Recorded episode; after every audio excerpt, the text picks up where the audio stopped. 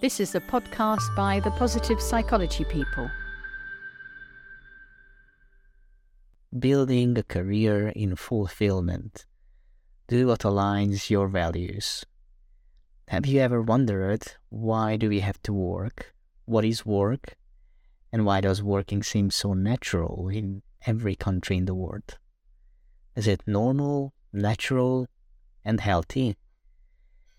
We are part of the jungle not too long ago. I say not too long ago because um, 30 or 40,000 years is not too long from the perspective of our planet's age.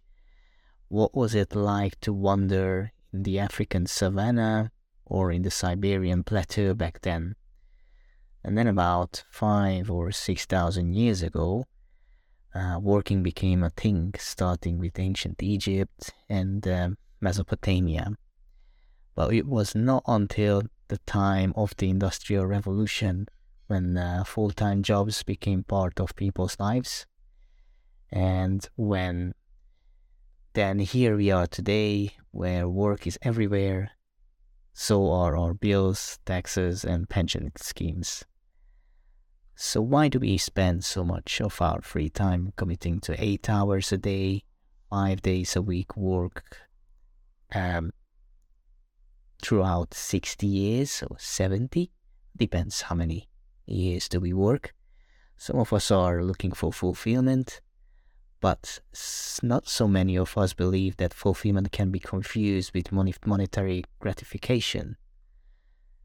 Consider the following question when asked to someone on his or her deathbed What do you wish you would have spent more time doing? I doubt that they would say that they would have been better off spending more time eating peanut butter sandwiches or uh, playing on PlayStation. Although I guess a tiny minority of us would not mind these activities to do all their lives. I think most of us would opt to say something like, I wish I had spent more time making something meaningful, like studying to be an ornithologist, to help different bird species to survive this era of global warming or I wish I could spend more time with my loved ones and build everlasting beautiful memories together. The Greeks have a word for this, and it is eudaimonia. It is more ac- accurately understood as a concept of human flourishing or well being that goes beyond simply feeling good or experiencing pleasure. And to get there, we are required to cultivate virtues such as wisdom, courage, justice, and self control, and living a life of purpose and meaning. We, over the millennia, have become accustomed to being part of an organization, of a religious cult, of a nation, or of an international establishment because we think we can achieve more joining something bigger than us for the greater good of mankind we are very much aware of the values of companies they stand for, and we are very much disgusted to see and realize that some of the companies play lip service to their values. We are happy to remain with the company if they stay true to their values and attitudes. In a way, when we say this is a good city to be live to, to be and live in, or this is a good university to study, or these are good people to remain friends with them, we are saying that we are fulfilled by doing so. We in the West have incorporated the Roman way of virtues, think veritas, meaning honesty. So when your manager is honest about the services or products you are offering to customers, it leads to higher reputation. You know, this um, when your customer or customers are coming back to you to purchase more of your products and services. But a balance between honesty and diplomacy needs to be kept. You don't want a boss who is too honest with you. Hurting your feelings will plunge your morale down below underground. Um, your self esteem and productivity follows shortly after that. How about equity, safety, and providence? Yes, you have heard uh, heard of them thanks to the Romans again. These values uh, are now part of most organizations. Most. Not so sure though. If we travel to the other side of the of our blue planet, we land into the land of fire, unleashing dragons, and smiling Buddha. Indeed, in the place of Confucius, the way people do business, uh, there is a bit difference. They tend to place higher emphasis on superior and subordinate relationships between the ruler and the subject, parents and children, husband and wife, teacher and student. Um, is there a justice and harmony between rulers and subordinates, or is it all authoritarian there, you may ask? This blog is probably not the best to discuss and to give a fair answer to this question, but let us concentrate on the brighter side. It works. At least in principle, this is not about submissive consent of the weak to the strong, but rather a call for mutual respect and working together for the common good. I can imagine such a workplace where workers um, uh, works towards towards what is right rather than what is advantageous, and to practice reciprocity. Can you? You may ponder how does a company in the Far East sell its products and services? If um, you always do what is right, then how do you make big profit? Like think Coca-Cola or McDonald's. Is it right to sell diabetes or obesity? In the West, we are drawn into charisma, the charisma of a product, for instance, the lush and the speciality that comes with it. Another thing we are drawn into is knowledge. Think educational and entertaining services such as YouTube or Netflix. We love to be entertained and uh, enlightened. Yet then in the Far East, they love to do the right thing and stay calm. Indeed, an old Hindu legend depicts this precisely. The master sits under a tree, and the pupil sits right beside him. The master is 17 years old, whereas the pupil is actually 70 years old. The master just sits there and stays in silence.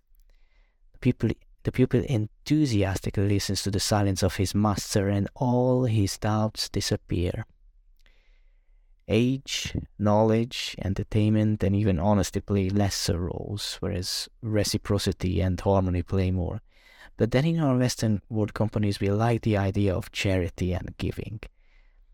Think the co-op group is not just about food selling, it's how they are selling by promoting sustainability and fair trade, or Lush, cosmetics in skincare, but it is not just about Lush. They care about packaging waste and they stand up for environmental causes.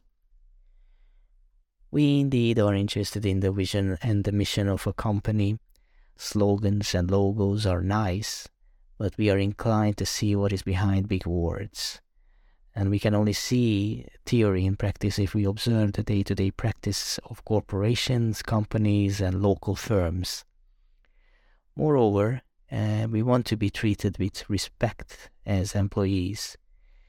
In a transactional management style, the management is like um, an authoritative parenting style. And this kind of parenting style leads to children who are cooperative and socially responsible. While these traits are welcomed, um, who is this kind of management for?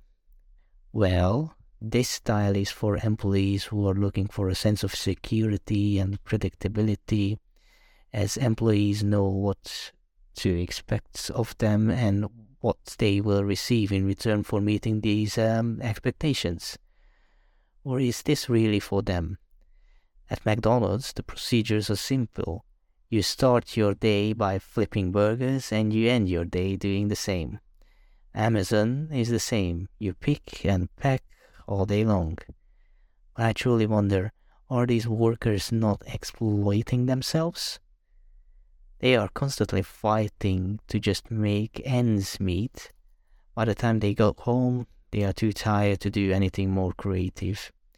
Certainly in the Western countries, companies no longer exploit employees because they are free to change their jobs anytime, no strings attached The situation sadly may be different in places like Bangladesh or Moldova. Um, we have come a long way. We value organizations who treat us as individuals and not just pair of hands. Autonomy means innovation. It means placing us in jobs which allows us to do what we can do. Um, what we can do our best. And a company that values its employees values its customers as well. It is a useful chain reaction. In other words, we are looking for a company where the spirit of law transcends the letter of law. And let us not forget diversity and inclusion. Employees may value diversity and ex- inclusivity, recognizing and respecting the difference, uh, differences in background, perspectives, and express, expressing among colleagues and customers. An uncomplicated example is the service based industry like tourism and hospitality. Think better customer service. Having a diverse team can help an organization to better understand and serve its diverse customer base.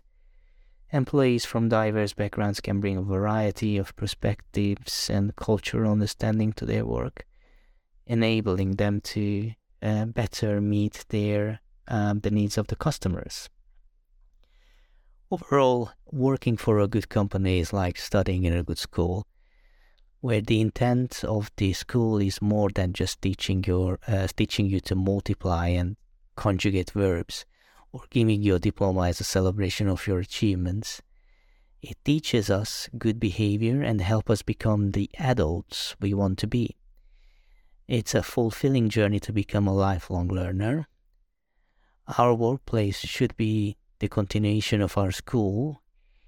Here we are welcome uh, to use our knowledge to create value, which ultimately is by the people and for the people. So it is a lifelong learning meets lifelong value creation.